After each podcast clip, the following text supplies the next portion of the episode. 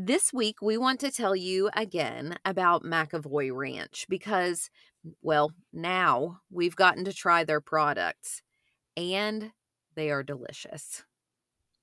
McEvoy Ranch creates sustainably produced extra virgin olive oil that's the world's best, and it comes from their Northern California ranch. The company is female-founded and female-led by their president, Samantha Dorsey. Olive oil itself has so many health benefits as an anti-inflammatory and an antioxidant, but McEvoy Ranch also makes olive oil delicious, and since I'm trying to eat healthier, but I still love my sweets, I tried their organic blood orange olive oil last week in place of butter in my sugar cookies, and I am still dreaming about how tasty they were. Actually, olive oil is a great substitute for butter in a lot of baking because it contains healthier fats than butter. Olive oil is also a great swap for vegetable oil because it maintains its health benefits throughout the cooking process. If you'd like to experience the healthy and tasty benefits for yourself, visit www.McEvoy Ranch, that's McEvoy Ranch.com, and enter promo code COFFEE15 to receive 15% off your order. You will be so happy you did. They are a company with products worth celebrating. So, I know we're in the dead of summer, but my heart longs for fall. With the 4th of July now past us here in the States, I can fully turn my attention to all things spooky, all things orange, all things autumn, all things Halloween. Don't get me wrong, I do love summer, but fall means I'm one step closer to Christmas, thus, I love fall. While the case we're covering today may not have taken place during the Halloween season, rather on Valentine's Day, it has many aspects that we associate with Halloween: witches, the occult, terror. Picture a quiet village nestled amongst rolling hills and shrouded in ancient folklore. Lower Quinton, a place seemingly untouched by time, held a secret. An unspeakable secret that would forever haunt its inhabitants. On a cold February morning, the tranquil atmosphere was shattered, and the tranquility turned to terror. A humble and well-respected local was discovered in a twisted tapestry of darkness and dread. The villagers gasped in horror as they stumbled upon a gruesome scene, the likes of which they had never witnessed before. Someone's lifeless body was found amidst the fields, his face etched in an expression of terror frozen in time. But what could drive someone to commit such a heinous act of brutality? The answer lay deep inside those hidden secrets in that tight-knit community. As the investigation unfolded, investigators were confronted with perplexing clues. Symbols etched into the earth, cryptic marks scorched into the barks of trees, superstitions and folklore intertwined with the reality of the murder most foul. In their search for truth, they unraveled tales of witchcraft and occult practices, a world unseen by most, lurking in the shadows of rural England. The lines between fact and fiction blurred as the weight of history and folklore pressed down on the investigators' shoulders. This is the story of Charles Walton.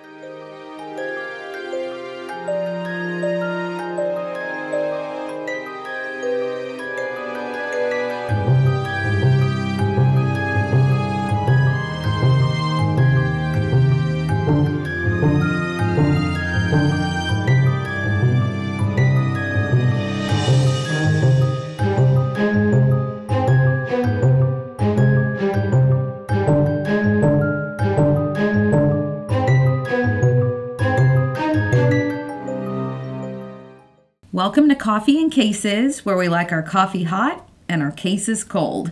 My name is Allison Williams. And my name is Maggie Dameron. We will be telling stories each week in the hopes that someone out there with any information concerning the cases will take those tips to law enforcement, so justice and closure can be brought to these families. With each case, we encourage you to continue in the conversation on our Facebook page, Coffee and Cases Podcast, because, as we all know, conversation helps to keep the missing person in the public consciousness, helping keep their memories alive. So sit back, sip your coffee, and listen to what's brewing this week. Holy cow! I am intrigued. Oh, good. This one was, it's different than a lot that we've done before. Oh, sounds kind of spooky. And we're across the pond. Favorite place. We're in England. Yeah. That's so amazing. All of these words I can't pronounce, you can tell me how to pronounce them. So the case of Charles Walton remains one of the most perplexing and mysterious cases in British history. Oh, wow. And we've covered some perplexing ones on the show ourselves as well. So this one is kind of gruesome, a little more gruesome than some of the ones we've talked about before. So listener discretion. Yeah, especially when we get to the part where like his body's discovered. If your littles are listening, you may want to just kind of turn it down for a second. Yeah. But this murder happened in a small village of Lower Quinton, which is in Warwickshire. I'm not sure. I'm going to go with Warwickshire because that sounds more British, like something I would say naturally, England. Yeah. And he's found on February 14th, 1945.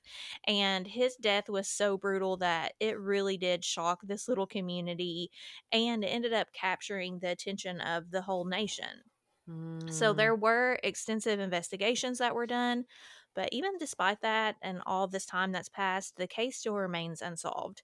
And I feel like with cases that are this old, a lot of the times, you know, myth and legend kind of... Oh, yeah, we talk about that a lot. Blur the facts of reality, you know?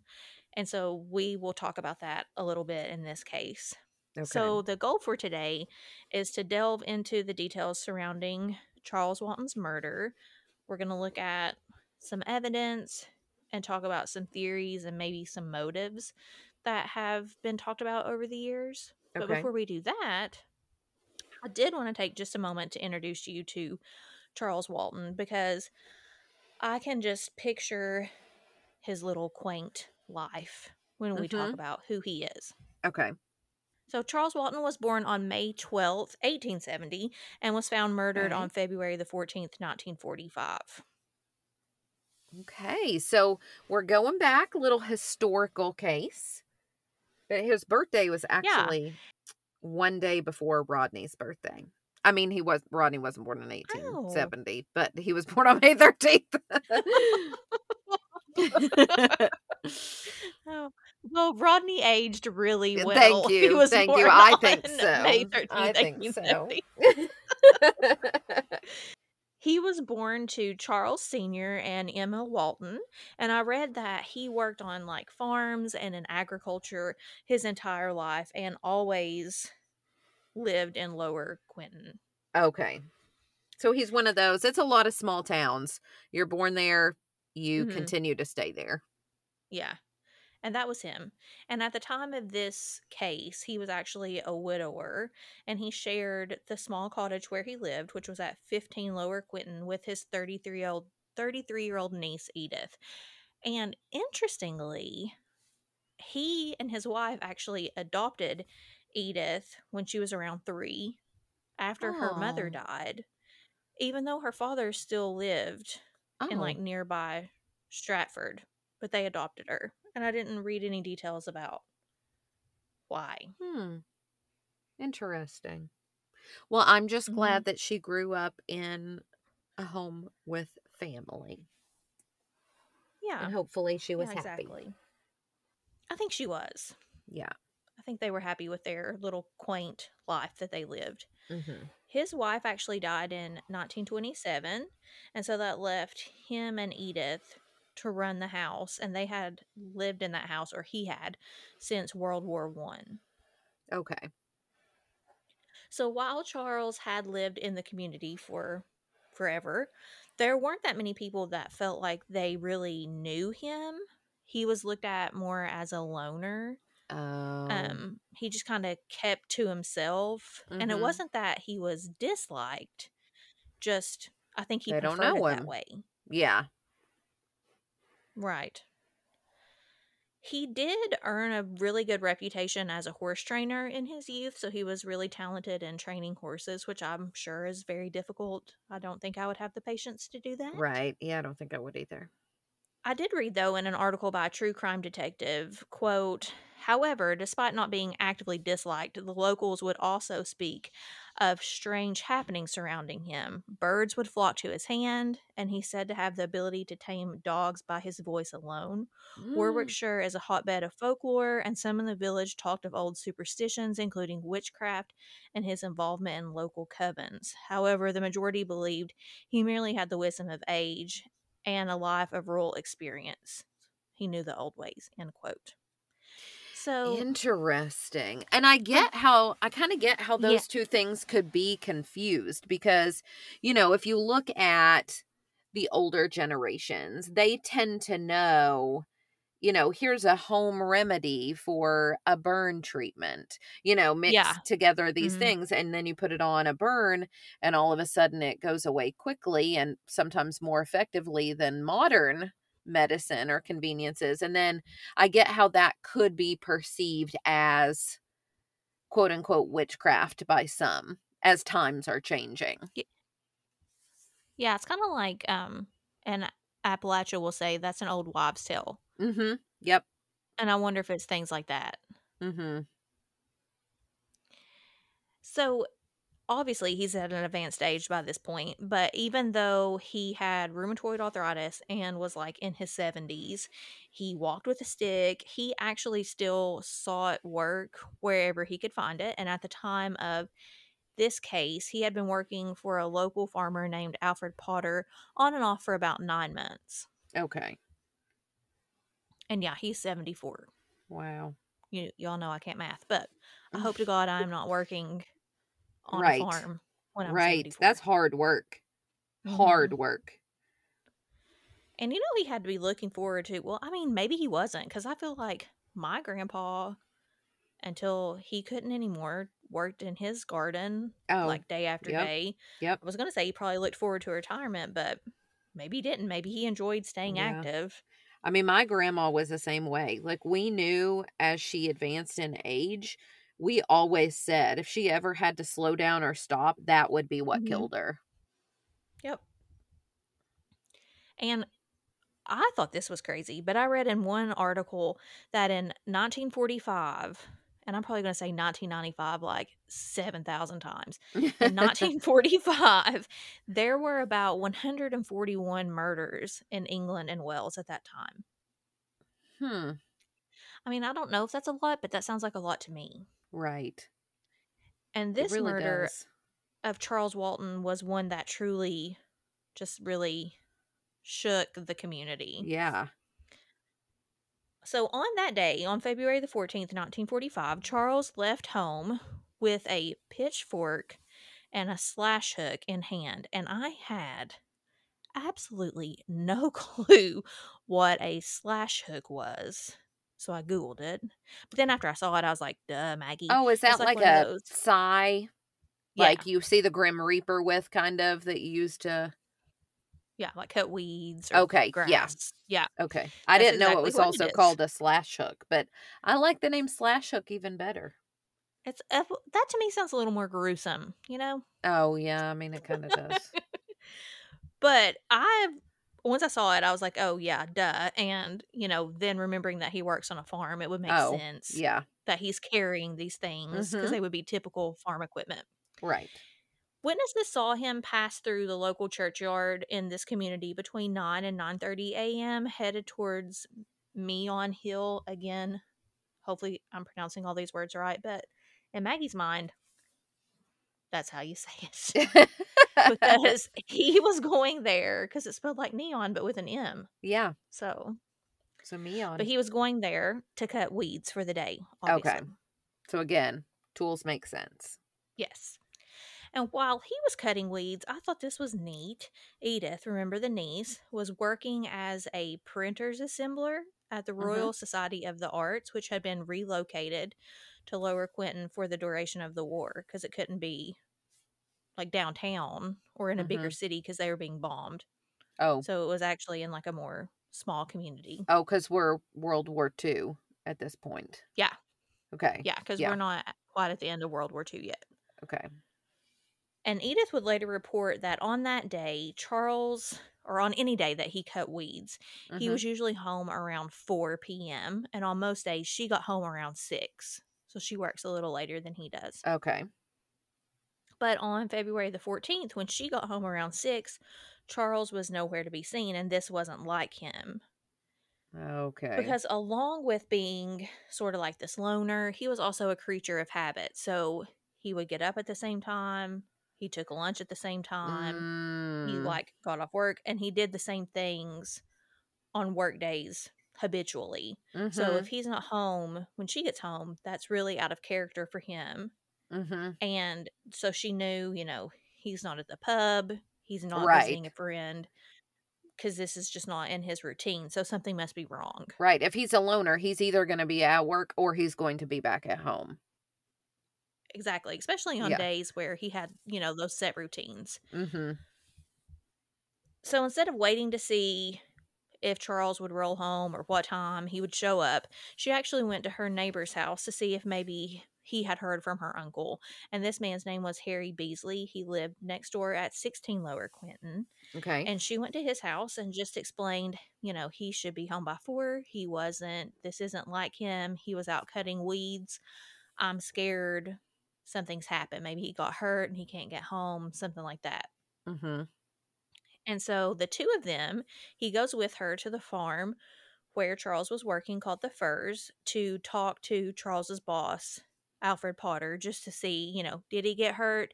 Did he have to go see the doctor? Is that why he isn't back in time? Mm-hmm. Things like that. That makes sense. I mean, that would be the first person I would think to go to is his boss. And because his boss has probably been the last person or seen him most frequently that day, Right. So it would make sense to talk to him first. When Edith and Harry arrived at Potter's, they told him that Charles didn't make it home at the expected time. And Potter says, I last saw Charles earlier in the day, and he was slashing hedges in Hill Ground, which was the direction that he was headed that morning when people saw him in the churchyard. Okay. So, making sense. Mm-hmm. The trio then set out in the direction of the spot where Charles had last been seen to look for him or to look for clues as to where he may have gone next. They did find something, but it wasn't what they wanted to find. Oh, no. This is going to be the gruesome part. I feel it. Yeah. Yeah. After searching for a while, the three eventually did find his body near a hedge grove, and the scene that lay before them was pretty brutal, Allison. And we've talked about, like I said, a lot, but this one I think ranks kind of up there with some of the more gruesome ones we've talked about.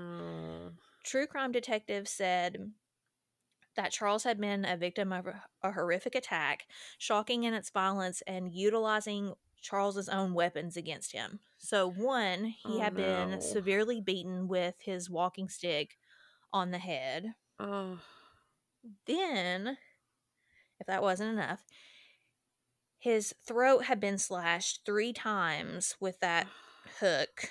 The slash hook thing. Oh my goodness. And not satisfied with that, the assailant actually stabbed Charles in the chest with that pitchfork that he carried, and then finished by ramming the pitchfork through his face, pinning him to the ground, and then locking the handle underneath like a branch of a hedge. So he was kind of wedged there with that slash thing left in his throat and the pitchfork through his face. Oh my goodness. Yeah, this is not random attack. That's a very personal. Mm-hmm. There were some, and we'll talk about it later on, accounts that said that there was a cross carved in his chest, but that wasn't ever reported in the autopsy. So I think that's kind of one of those blurs between legend and reality. Mm-hmm. Mm-hmm. So obviously, at this point, Edith is overcome with grief. From my understanding, I don't think she went all the way up to the body. I think she could just kind of see it from... Thankfully. Yeah. I don't know what kind of person could see something like that and not be completely traumatized. Oh, it's traumatic reading about it. I couldn't imagine witnessing it. Mm. Harry, so her neighbor that was with her, would later tell investigators that he tried to keep her calm. He really kept her away as best he could from seeing so much of the body, and he actually ends up walking her down the hill away from the scene so she can kind of calm down and not be like looking at her murdered uncle in such a state. Ugh. At the same time that they're walking down the hill, a man named Harry Peachy was walking along the side of the road, and Potter, the boss, called out to him and said, "Hey, we've discovered a dead body up here. Do you care to go get the police?" And Peachy does go get the police. Okay. Not wanting to chance that someone would stumble upon the body or mess with the scene, Potter actually stood over the murder scene until police arrived because, you know, Harry and Edith have walk down the hill at this point, so he's just up there by himself to make sure nobody stumbles upon this or messes with any of the scene. Right. Keep it secure. Right. And according to the Metropolitan Police file, the first policeman on the scene was actually, this is another last name that it's a doozy, was PC Michael James Lomasney. And I'm going to call him PCL from now on. Okay. Because every time I say his name, I'm going to stumble over it. But Lomasney, who arrived at 7:05 p.m. Members of the CID arrived later in the evening. And then a man named Professor James Webster, who worked at the Midlands Forensic Laboratory, arrived around 11:30 p.m. And the body was finally removed at 1:30 in the morning. So wow. That took, well... I mean, it's still several hours, yeah. But, when the first officer, PCL, arrived at the scene, he immediately went to work, and he noticed a lot of kind of strange things at the crime scene, some strange behavior. But before we really get into how people were acting and the things that he found, I want to talk about how he tried to establish a timeline. So they think that's really important. They want to know when this happened to Charles. Well, because really all we know is he left it between 9 and 9:30. Yeah, that's so far that's the last sighting that we know of. Mm-hmm. Yep. Detective Inspector Toombs took a statement from Potter, so the boss, that shed some light on when Charles may have been brutally murdered. Many at the scene, including the investigators, noted how Potter was visibly upset, which I think you would be if you stumbled upon any crime scene, especially if it was someone who was working for you and you had a relationship with. Right. But they said that he was so upset that he was shaking. And I don't know how I would be in that situation, and I hope I'm never in that situation. Right. But I think I would be shaking too. Mm-hmm. But it was so much to the fact that they really noticed it. Interesting. Okay. Constable L stated, quote, "He was shivering and complained about being cold," which it is February, but I digress. "Looking back, I think Potter appeared more worried than one would expect him to be. His complaint of feeling cold I considered a strange excuse from one who is used to tending to animals at all hours and in all kinds of weather, especially as the murdered man was his own employee and had been murdered on his own land," end quote. I'm going to give Potter the benefit of the doubt right now because, again, I get what this constable is saying, and I understand, and most farmers who I've known in my life do have kind of a thicker skin, like they're not going to be shivering in the cold, you know. So I get it, but he has been traumatized. It is late at night in February, which is going to be colder. And I guarantee you this constable had his coat on. I'll just say you know, I think you would be more nervous if one, you are who found a dead body, and two, it's the body of a man who works for you, and three, he was murdered on your property. I mean, like, things just aren't looking very good for you. That's true. Yeah. Even if you're innocent. It's like when I see a cop car coming up behind me. Even though I'm not speeding, because I'm a rule follower, I'm still like, oh no, was I going like 1 mile over? Oh no, you know. Yeah. Did I not stop all the way at the stop sign? Yeah. Mm-hmm. So I'm going to also give him the benefit of the doubt for right now. He's honest with investigators and told them that he'd known Charles about 5 years, which was from what I remember, the entire time Potter had been at the Furs farm. And he goes on to tell police that he had employed Charles casually over the last 9 months and said that Charles had worked for him when weather permitted on, just whatever project needed to be done. Mm-hmm. And at present, he had been cutting fields for the last several months. And that hill where he's found, the one at Hillground, was the last one that needed cutting. Okay. So when asked where he was that day, Potter had the following to say. He said that he had been in College Arms with a man named Joseph Stanley, who was a farmer at White Cross Farm, until about noon that day.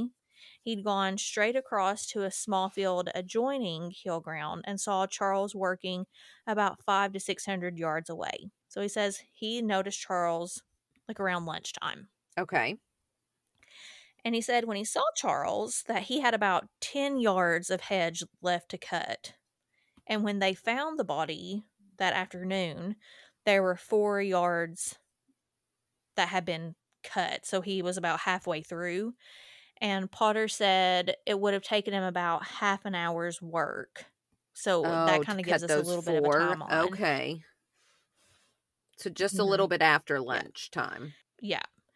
And according to the Metropolitan Police file, Potter stated that he knew it was Charles's habit to stop for lunch around 11, mm-hmm. and that he would work continuously to get the job done until 4. So he didn't take any breaks between 4 and 11, or 11 and 4, rather. Okay.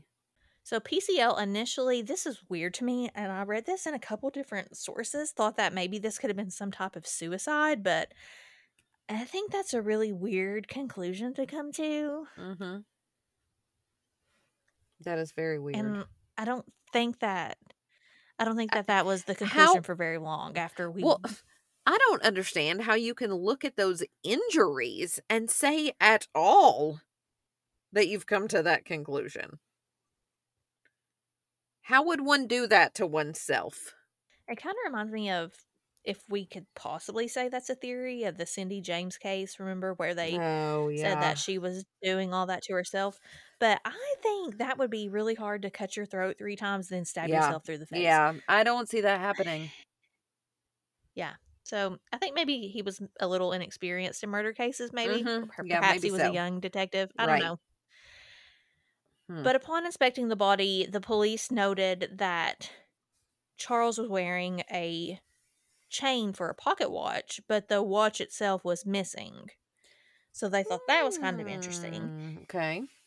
They later released a description of it, and it was described as, quote, "Gent's plain white metal pocket watch, snap close at the back, white enamel face with Edgar Jones Stratford-on-Avon thereon, second hand, English numerals, valued at 25 shillings, about, well, that would have been, when they released that statement, it was 10 years after he died. So, okay. I don't know what 10 shillings would be today, but I don't think it would be super expensive. Yeah.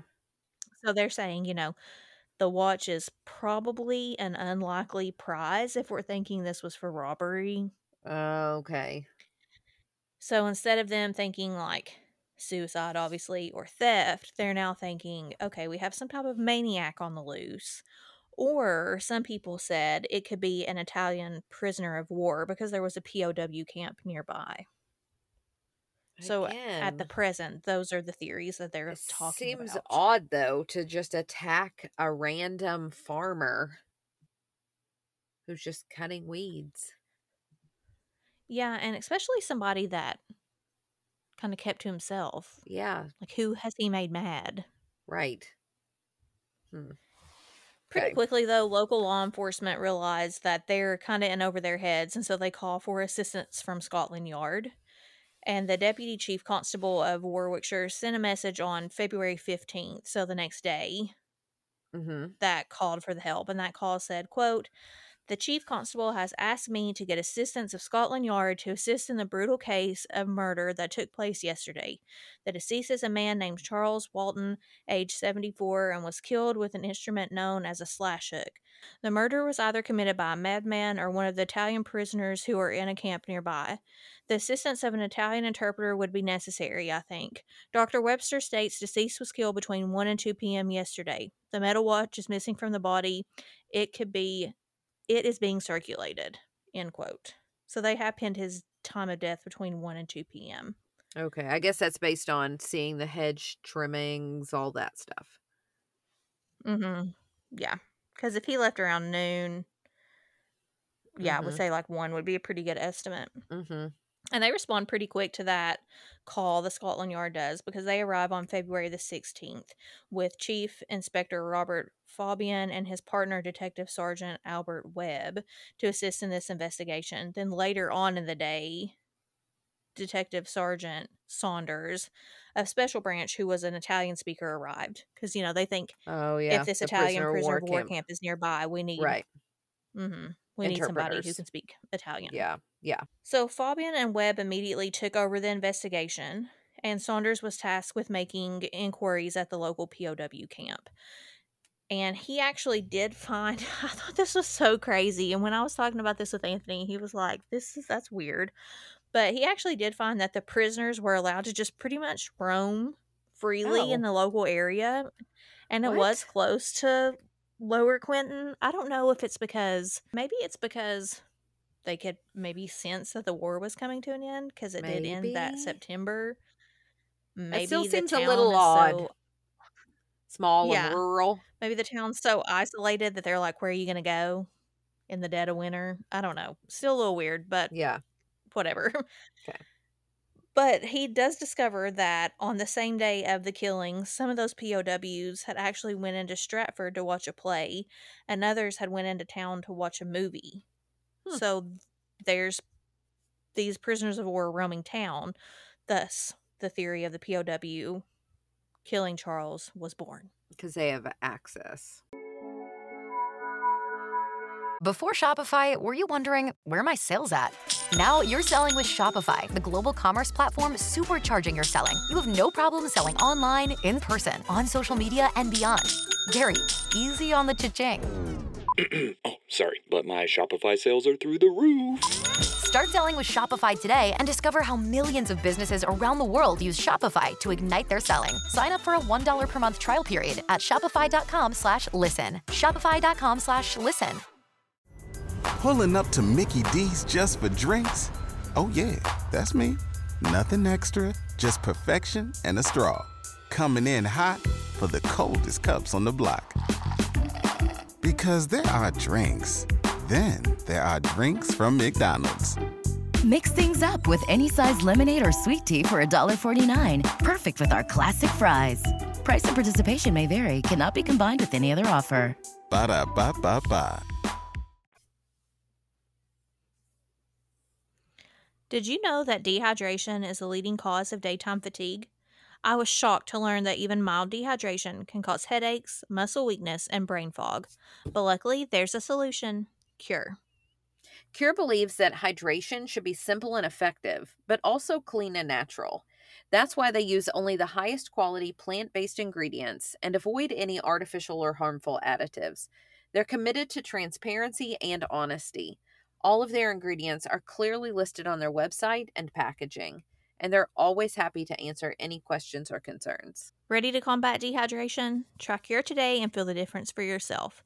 Use code COFFEEANDCASES for 20% off your order. So Fabian and Webb waste no time. They set up headquarters in Stratford-upon-Avon, and they actually got a giant map of the area. And I picture, you know, like the maps with the yarn and the push pins. Oh, yeah. Yeah. That's kind of what I picture. But they actually traced the movements of all of those involved in the life of Charles and where they had been the day he was killed, which I thought was innovative. Yes, for the time. Very good. Yeah. Surprisingly, they also used the Royal Air Force to take aerial photos of the crime scene to see if there was anything maybe that they had missed and that they could see from above, which I thought was very interesting. Yep. You were clearly able to see blood stains on the grass, even from that altitude of several hundred feet. So it had been pretty gruesome, and he lost a lot of blood. Wow. Mm-hmm. They did organize a ground search using metal detectors because the hope was they could find that pocket watch. And if they found the pocket watch, then maybe it would have fingerprints from the perpetrator on it. Smart. Okay. Mm-hmm. I'm guessing they found nothing. But they did not find anything. Okay. You're correct. Yeah. The watch was not found. The two began talking to people who may have seen Charles in the hours or minutes before his death. Mm-hmm. And as a result of that conversation, an Italian POW was arrested and brought in for questioning. But unlike others of the time, or even today, because I feel like that would be such an easy fallback. Like, oh, yeah, it was a prisoner report. It's this guy. That does seem like a scapegoat. And then yeah. But they actually really looked in, the two investigators, into this man's whereabouts. And they actually said that he was innocent and let him go.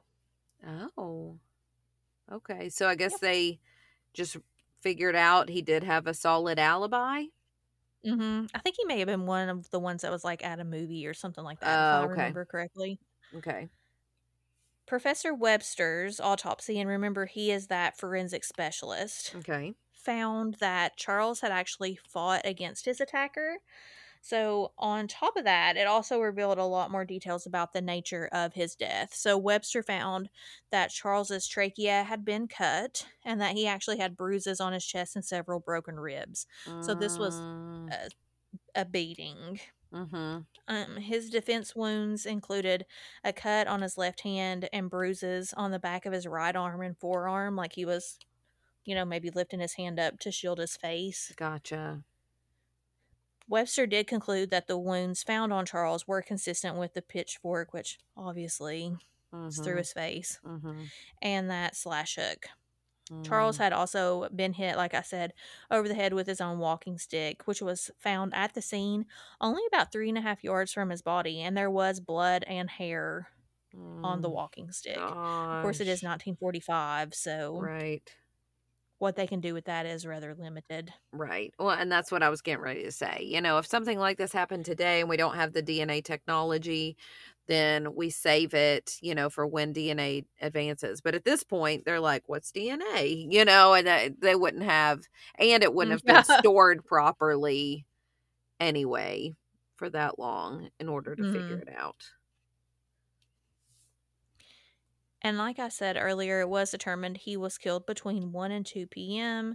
I thought this was kind of weird. His shirt had been unbuttoned and his trousers had been unfastened at the top and his fly was undone. So I don't know if he was maybe in the middle of getting ready to pee.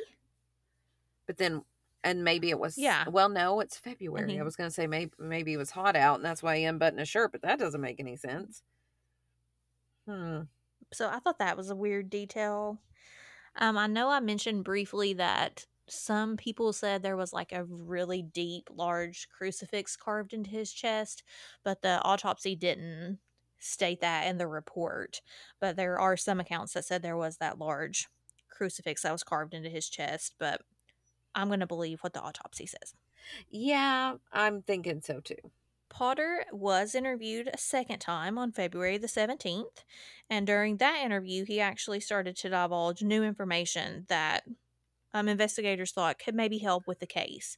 So he told investigators that he thought, and this is kind of they raised their eyebrow out at, but he thought that Charles was lying about the amount of time he was actually working. So... because Charles is just working for Potter whenever, weather permits or there's a project that needs done, Potter relied heavily on Charles just being honest with him about the amount of time that he worked or the amount of hours that he was on the job. And that's how he was paid. So if Charles was I worked 5 hours, then he was paid for 5 hours. There wasn't a clocking in and clocking out system. So Potter told police that he thought Charles was saying, "Oh, I worked 5 hours," when really he worked 4. So he thought he had been paying Charles for hours that he hadn't worked. It just seems odd to even bring that up in a police interview. I know, that's what I thought too. And it was later determined that it wasn't true. So why bring it up in the first place? I don't understand. But he did in that interview. But that gives a motive, I guess, of being angry if you're wanting to blame Potter. Mm-hmm. Yeah. Yep. And there, we'll talk about the money aspect here in a little bit. But Potter reiterated that he left the village pub at noon. Around 12:20 was when he saw Charles as he was heading back to the farm. Potter said that he didn't greet Charles. Like, there was no, "Hey, how you doing, buddy?" Because he was actually in a hurry to get back to the farm to help a cow in need. Well, good for him. That cow needed him. That was... Yeah. Help a cow. And we'll talk about the cow here in a little bit too. Oh, yeah. Goodness. Ever in need. Suspicion of Potter increased when he was informed by PCL that the police were actually hoping to find fingerprints on that slash hook thing. Okay. Because once he hears that, he starts to panic, and they can see it in his actions and hear it in his voice. Okay. Because he's saying, like, "I did touch that. I just want you to know my fingerprints are going to be on there. I touched that because I had to kind of stable myself when I bent down to see if Charles was actually dead when we found his body. So you're going to find my fingerprints on there, just so you know, because I touched it." Which could be true. Oh, yeah, because I would be the same way. I'd pee my pants if they were like, "Oh, yeah, we're getting ready to look at this such and such for fingerprints," and I had touched it. I would be like, I touched that, sir. Just wanted to let you know. I need to let you know this. Crucial information. Yeah. It could be true. Prints, they're on there. Right, but at the same time, I mean, we have to admit that does sound suspect. Yeah. Hearing it. Yes. And because that piled upon the fact that he then starts to seem overly keen on ensuring that his alibi lines up, that investigators are kind of like, "You're being really weird, dude." Oh, no. So, True Crime Detective said that he went as far as informing the investigators that he had read the newspaper for just about 5 minutes before getting on with the work after he returned home from lunch. He's like, I was at the pub, I came home for lunch, I read the newspaper for a little bit, maybe about 5 minutes, and then I started working again. So it's like he's trying to account for every minute. Like, I washed my hands, and then I realized maybe I didn't get enough soap, so I pumped it twice. And then I mean, it's like every second. Yeah. And almost like things you wouldn't really recall. Like, would you be able to say, "Oh, I only read the newspaper for 5 minutes"? Or would you just say, "I read the newspaper for a little bit"? You know what I mean? Exactly, yeah. And he even got his worker, Charles Henry, who they called Happy, to confirm that that Potter had joined him pulping some mangolds, which I have no... How do you pulp a mangold? I do not know. I don't know. Is that like a culture thing? Is that an orange? I don't even know if I know what a mangold is. Let me look it up. Oh, a beet. What? Huh. They're pulping. So I guess, are we making beet juice? Beets? Maybe beet juice is... Interesting. Huh. Well, okay. You know, they're up there in age, so they got to stay regular. That's right. Get some beet juice. So this Happy guy says, after he came home, he went with me and we pulped some beets before we headed to look at the church clock. And they say then that it was 1 p.m. So they're pulping these, and then they walk by the church clock and they notice that it's 1 p.m. And the wife says, "Oh, yep, that's what happened." She even notes that her husband had inquired about lunch after reading his newspaper and hearing it wouldn't be too long. he had joined in the pulping. So they have like this whole story about he comes home from lunch, he reads the paper for a little bit, he asks his wife, hey, when's lunch? And she's like, it won't be too long. And he's like, well, I have time to pulp some beets. That just sounds so ridiculous. Yep, got some time to pulp some beets. And like, I just feel like this is a totally different, which it is, a totally different time period. But right. Like, this conversation just, I don't think would happen in most households in the year 2023. Like, yeah, I don't think so either.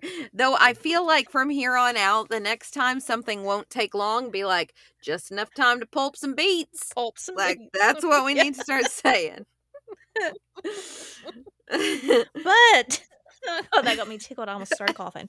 But the account of Potter only seeing Charles on his way back from the pub before pulping those beets contradicted his earlier claims. Because if you remember, he told Edith before the discovery of the body that he had seen his uncle at work after he left the pub. Oh, yeah. So seeing him afterwards kind of throws that into... yeah. It contradicts things. Interesting.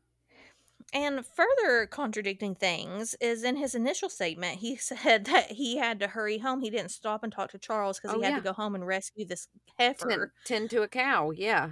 Yeah, a cow in need. But we actually later discovered that the cow that he was rushing home to help was already dead when he was rushing home to help it. Oh, that's not good. First of all, changing stories or having multiple stories isn't good. But the fact that we find out there was no cow in need does not bode well for Potter. Yeah, it had been plucked from a ditch. So, like, it had, I guess, drowned. I don't know, but it was already dead. And this what happened when? That the cow had died? I read it was the day before. Oh. The cow died the day before. Yeah, so he can't be rushing home for that.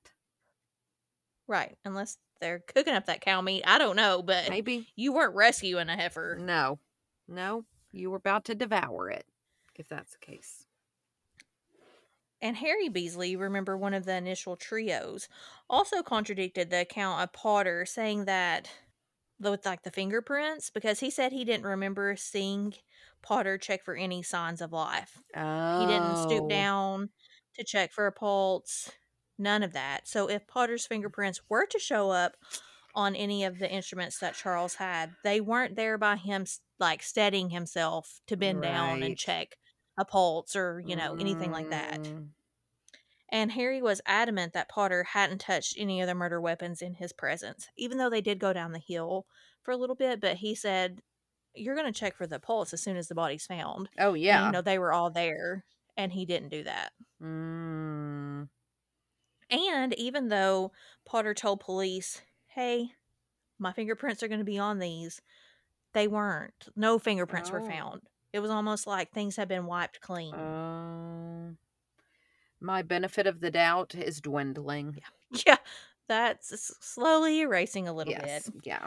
I did read that they questioned over 500 of Lower Quinton's residents and just interviewed them over the murder. That's a lot. They actually even interviewed children. Oh, gosh. Yeah, that's not something we would do today. No. And they took 4,000 statements. They took samples of hair and clothing from the crime scene. The area was extensively searched, but investigators did say the residents were kind of reluctant to talk a lot or to give a lot of information. And I think part of that is, you know, that small town, we don't really welcome strangers in. We kind of take care of our own thing. But one of the investigators said, quote, there were lowered eyes, reluctance to speak except to talk about bad crops, a heifer that died in a ditch. But what did that have to do with Charles Walton? Nobody would say. Cottage doors were shut in our faces, and even the most innocent witnesses seemed unable to meet our eyes. Some became ill after we spoke to them, end quote. So again, like, just more of that almost superstitious kind of, I feel bad saying backward, but that's kind of what it makes me think of, backward mentality. Yeah. And so we're going to talk about now theories and motives and folklore all kind of wrapped up into one. Okay. So the first thing we're going to talk about is this possibility that witches are still at large, or were at large, in the community where Charles died. Okay. We're talking about this because one of the investigators, Investigator Spooner, stumbled upon a book called Folklore, Old Customs, and Superstition in Shakespeareland by J. Harvey Bloom. Because Stratford-upon-Avon is where Shakespeare's from. Yes. And that book had a passage which had been underlined that said, quote, "A weak-minded young man killed a woman named Ann Tennant with a hay fork because he believed she had bewitched him," end quote. That's a weird passage to have underlined for someone who was killed with a pitchfork, like a hay fork. Yeah, because the similarities between Charles Walton's murder and that of Ann Tennant's were similar enough to kind of cause some suspicion. So Ann lived in nearby Long Campton and was murdered on September 15th, 1875 at the age of 80, so also elderly. And she was killed on her way home from buying a loaf of bread in front of two witnesses by a man named James Hayward. And Hayward supposedly attacked her with this pitchfork/hay fork, stabbing her in the legs and then in the head after a drinking binge. Well, interesting. Yes. When on the stand, he claimed that Anne was a witch and she was part of a local coven. And he claimed that he was acting in defense of the village. Like protecting them from her... From witchcraft? The witch in the coven. Okay. He said, according to True Crime Detective, that she had, quote, "bewitched the cattle and land of the local farmers." And he went on to say, "If you'd known the number of people who lie in the courtyard who, if it had not been for witches, would be alive now, you would be surprised. Her a proper witch," end quote. Okay. Now, he was found not guilty. Because he was declared insane. Okay, that makes sense. And he was sent to spend the rest of his life in a psychiatric hospital where he died in 1890. But there are some that believe in the community that that witch coven was still at large and Charles may have been a witch. Thus the reason he was killed. Are you automatically a warlock if you're male and you're a witch? Okay, I need to know. Because do you use witches, like, does that group everybody together? Like, that's the whole group of people, you know? Yeah. Or, because I thought you were, like, a warlock if you were a man. I thought so, too. But I don't know. I don't know if you were just automatically a warlock just because you're... Or, like, maybe that has to have special training to be a warlock. I don't know. But anyway, so they think he's a member of this group. This coven. Yes. And the coven were rumored to meet on this Meon Hill, which is steeped in witchcraft. There was a rumor that Charles had been inducted or introduced to witchcraft by this younger girl who had bewitched cattle by roasting a cow's heart on fire. Okay, that's total folklore. But, yeah. Yeah.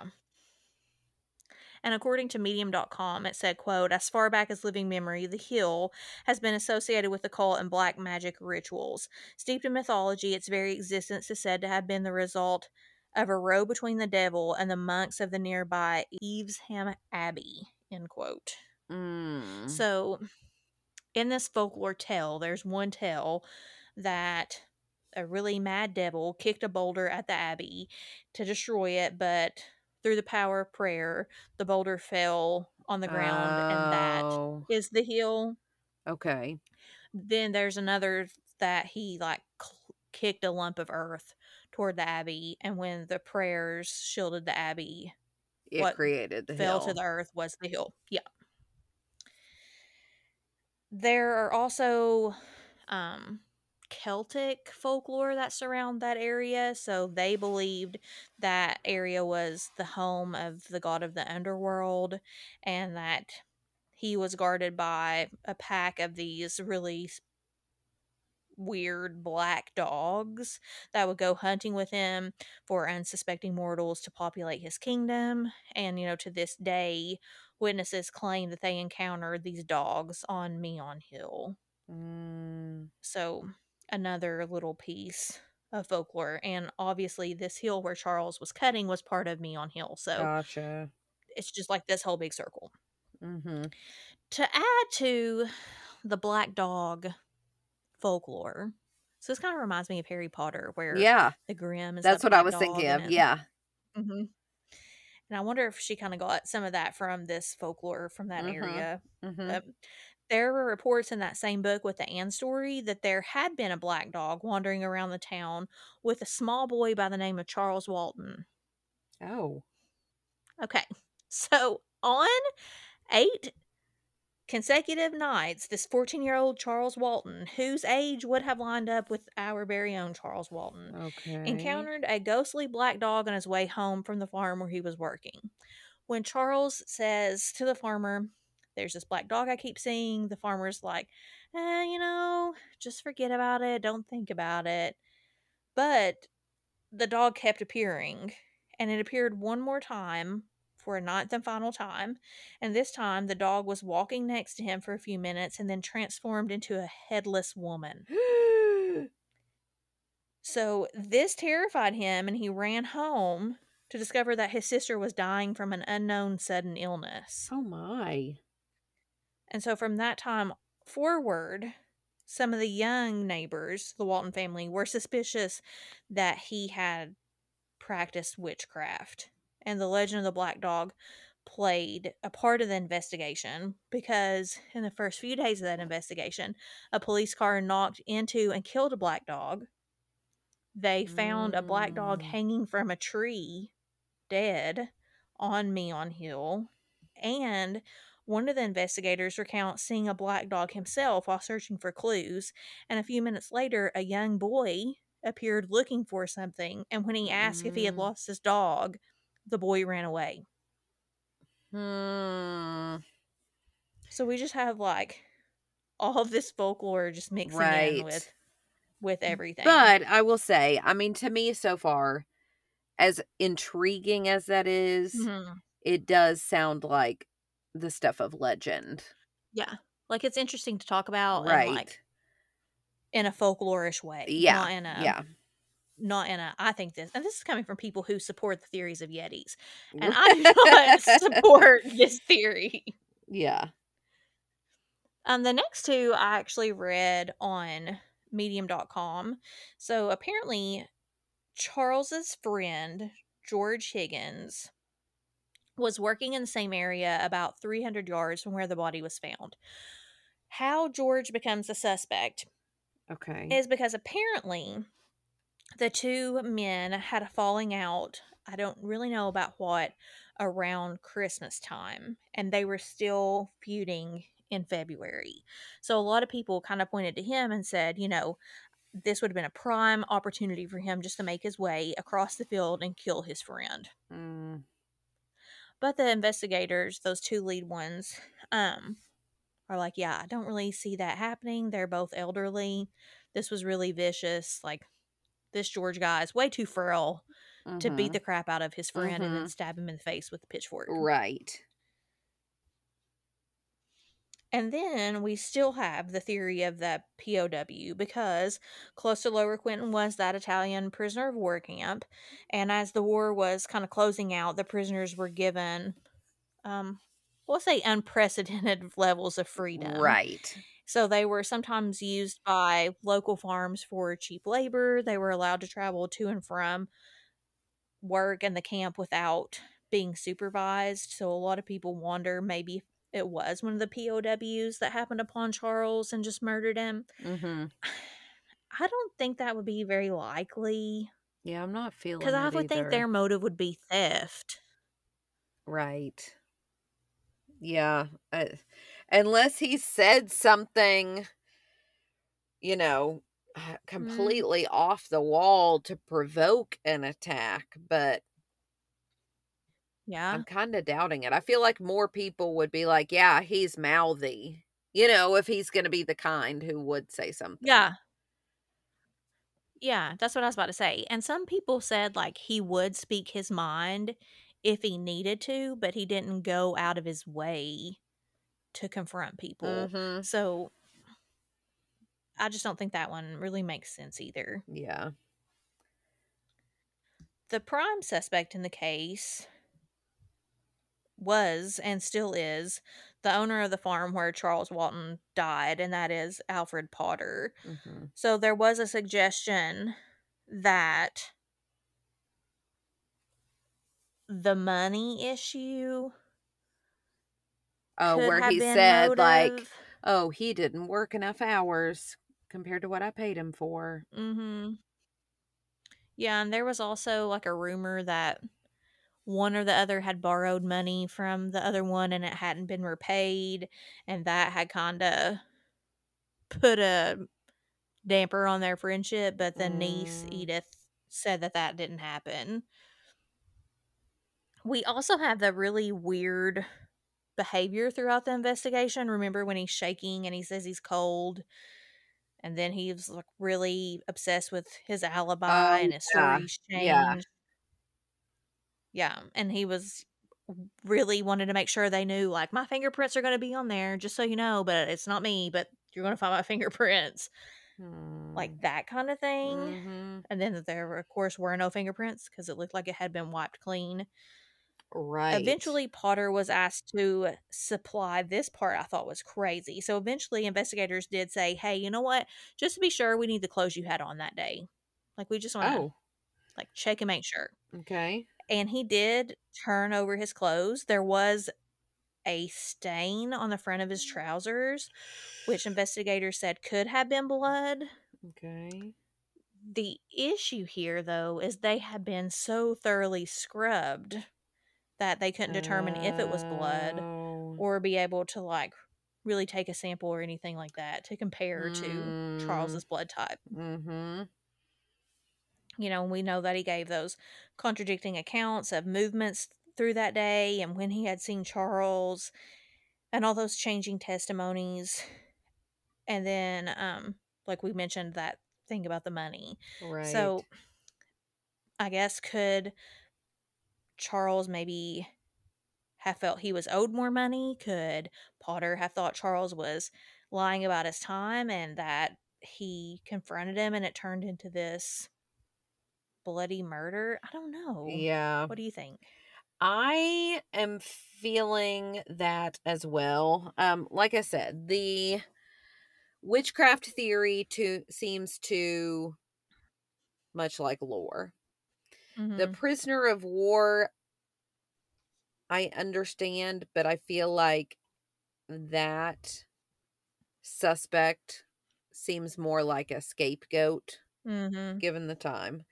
Which means I end up with Potter also. And I'm with you. All those things that you mentioned, the changing stories, the feeling like he has to account for every second of the time, and get, you know, his actions corroborated by people around him. Yeah. And the cow story, but then finding out that it had died before Charles's death.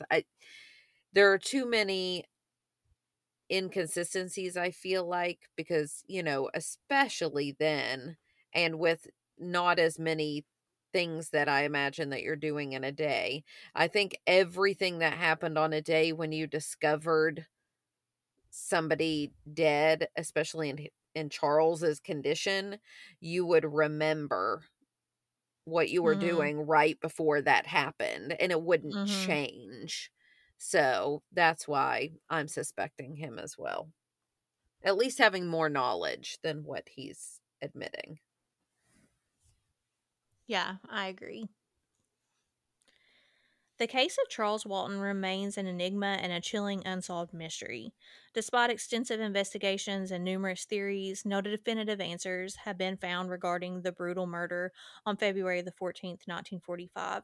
Theories ranging from witchcraft and the occult to World War II, prisoners of war, have been proposed, each with its own set of compelling arguments and speculative elements. However, the lack of concrete evidence and the absence of a clear motive continue to obscure the truth behind Walton's tragic death. The enduring fascination with the case stems from its unique blend of rural folklore, historical context, and the sheer brutality of the crime. The uncertain times of World War II and the tensions within the community at the time further fuel speculation regarding potential motives, yet the lack of witnesses, forensic technology, and leads has hindered progress in solving the case, leaving it to be remembered as one of Britain's most perplexing unsolved mysteries. The legacy of Charles Walton's murder lives on, captivating the minds of true crime enthusiasts, historians, and those fascinated by the unexplained. With time passing and the number of living witnesses dwindling, it becomes increasingly unlikely that the truth will ever be fully uncovered. The case of Charles Walton continues to serve as a haunting reminder of the limits of human understanding and the enduring mysteries that sometimes remain hidden within the fabric of our history. Again, please like and join our Facebook page, Coffee and Cases Podcast, to continue the conversation and see images related to this episode. As always, follow us on Twitter at Cases Coffee, on Instagram at Coffee Cases Podcast, or you can always email us suggestions to coffeeandcasespodcast@gmail.com. Please tell your friends about our podcast so more people can be reached to possibly help bring some closure to these families. Don't forget to rate our show and leave us a comment as well. We hope to hear from you soon. Stay together. Stay safe. We'll see you next week.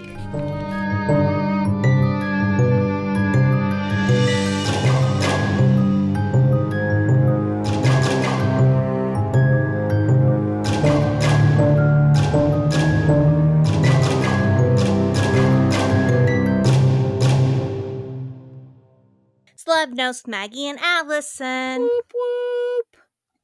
And guys, this is a big week. Yes, I needed it. I'm here for it. Me too. We have lots, I mean tons and tons of love going out to so many people because we've had so many people reach out to us on social media or email us. Mm-hmm. Like Drea, Arlene, Holly, Paula, Brenda, Julia, Tony, you all think I'm done? I'm not.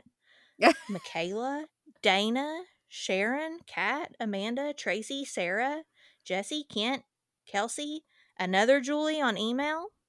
You all are the real MVPs. Yes. Because we needed that this week. Yes, we did. And I love this personal connection that I share with Julie and her pronunciation of the word oil. Mm-hmm. Or as some people would say, oil. And I bet she also has trouble saying rural. Well, she's not even from Kentucky, which I thought was crazy because she said, but her grandfather, I think she said, was. So it got passed down. Oh, she picked it up. Mm-hmm. I love that, though. Mm-hmm. See, I know. We're friends. We're connected with our accents. Yep. Yes. And so much love. Also, in addition to all of those people, also goes out to Nicole, Jessica, Suzanne, AJ, Christine, Jackie, Lauren, Martha, Carrie, Sarah, Deborah, Amber, Courtney. You think I'm done? I'm not. Jerry Lynn, Chris, Beth, Melissa, Blake, Hannah, Jessica, Anna, Granddaddy, and my mom for voting for us for the best female hosted podcast for Podcast Awards. I love that. Is that your granddaddy? It is Rodney's stepdad, but we call him Granddaddy. Yeah. How cute he and your mom. I love that. I know.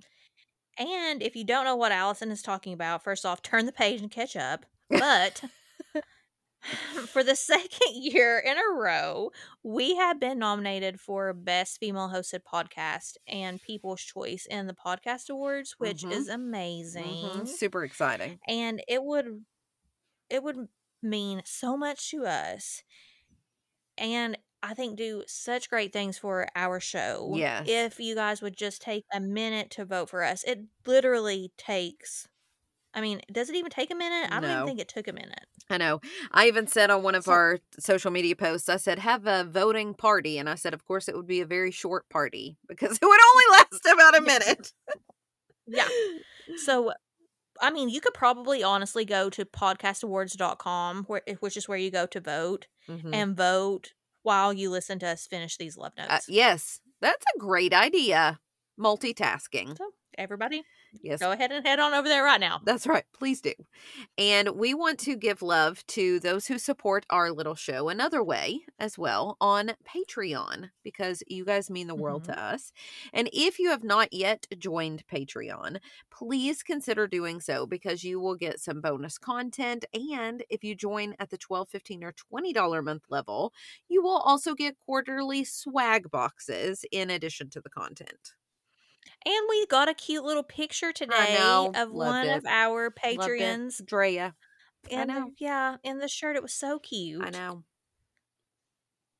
I can't believe we are down to only one more swag box going out, though, before Baby Dameron gets here. I know. Counting down the days. Yeah. Just have to birth a human, but you know, it's fine. And I told Anthony, like, is it me? Or is it every person that's like a new parent? You make the decision, like, yeah, we're going to have a kid. And in our case, like, we really had to think about it. Right. Yeah. You came with IVF. So. But then, like, you birth a baby and they just send you home with it with no training. I know. Whatsoever. Yeah. Like, even though you know the baby's coming, it still goes from there being two of you to there being three of you. And it's. Yeah. Yeah. It's a little scary. But so exciting. But it's going to be fun. Yes, it will. And if you would like to get in on swag, make sure to join. Did get 4 new 5-star written reviews, which makes me very happy. Yes. Yes. And we got one from Mrs. Rouleau, who said, quote, "I love the chemistry between you two and the research you do is fantastic," end quote, which made me super happy. And one from I Love Steel Drums, who wrote, quote, "Ladies, I love your show and now you have completed me. I am 51 and lived in Caledonia, New York for 29 years, driving past Tammy Joe's headstone hundreds of times and never knowing her story, and now I do. Thank you so much for covering her case. I am shocked that you have even heard of it." End quote. I am amazed by that little review. That I feel like that's a big accomplishment for us, right? Like, yeah, finally was able to connect the dots. Yeah. Yep. I know. And it was just one that when I read about the case, I knew I needed to cover it, and I'm glad you found us and you got to hear that story and make that connection. Yep. We also got a 5-star review from 1982 Philly 2014 from Canada A. I know you do. Who wrote, quote, "Love your podcast. One of the good parts of my week," end quote. The sweet. Best part of my week. Yeah. And a 5-star from Baby Lynn, who wrote, quote, "I'm late to the party." You're never late to the party, girl. No, you can catch up. That's right. But she said, "I'm late to the party, but the ladies are like friends I've known forever. It's taken me several weeks, but I'm caught up. Aw, and sort of sad that I have to wait for new episodes now. The stories are thoroughly researched and the tone is always respectful, and their caring spirit comes through every time. And there's just enough chatting to get to know them." End quote. I'm telling you. You could join Patreon. Yes. If you haven't, then you would have that to catch up on. That's true. That was such a good review to read, though. That was good for my soul. Because we've been so overwhelmed. And it's just, we definitely needed to feel the love this week. And our sleuth hounds delivered. Yes. Per usual. Yeah. And with that, all of our love is going out to each and every one of you. Until next week, sleuth hounds. Spin your passion into a business with Shopify and break sales records with the world's best converting checkout. Let's hear that one more time. The world's best converting checkout. Shopify's legendary checkout makes it easier for customers to shop on your website, across social media, and everywhere in between. Now that's music to your ears. Any way you spin it, you can be a smash hit with Shopify. Start your $1 a month trial today at shopify.com/records. Nom nom.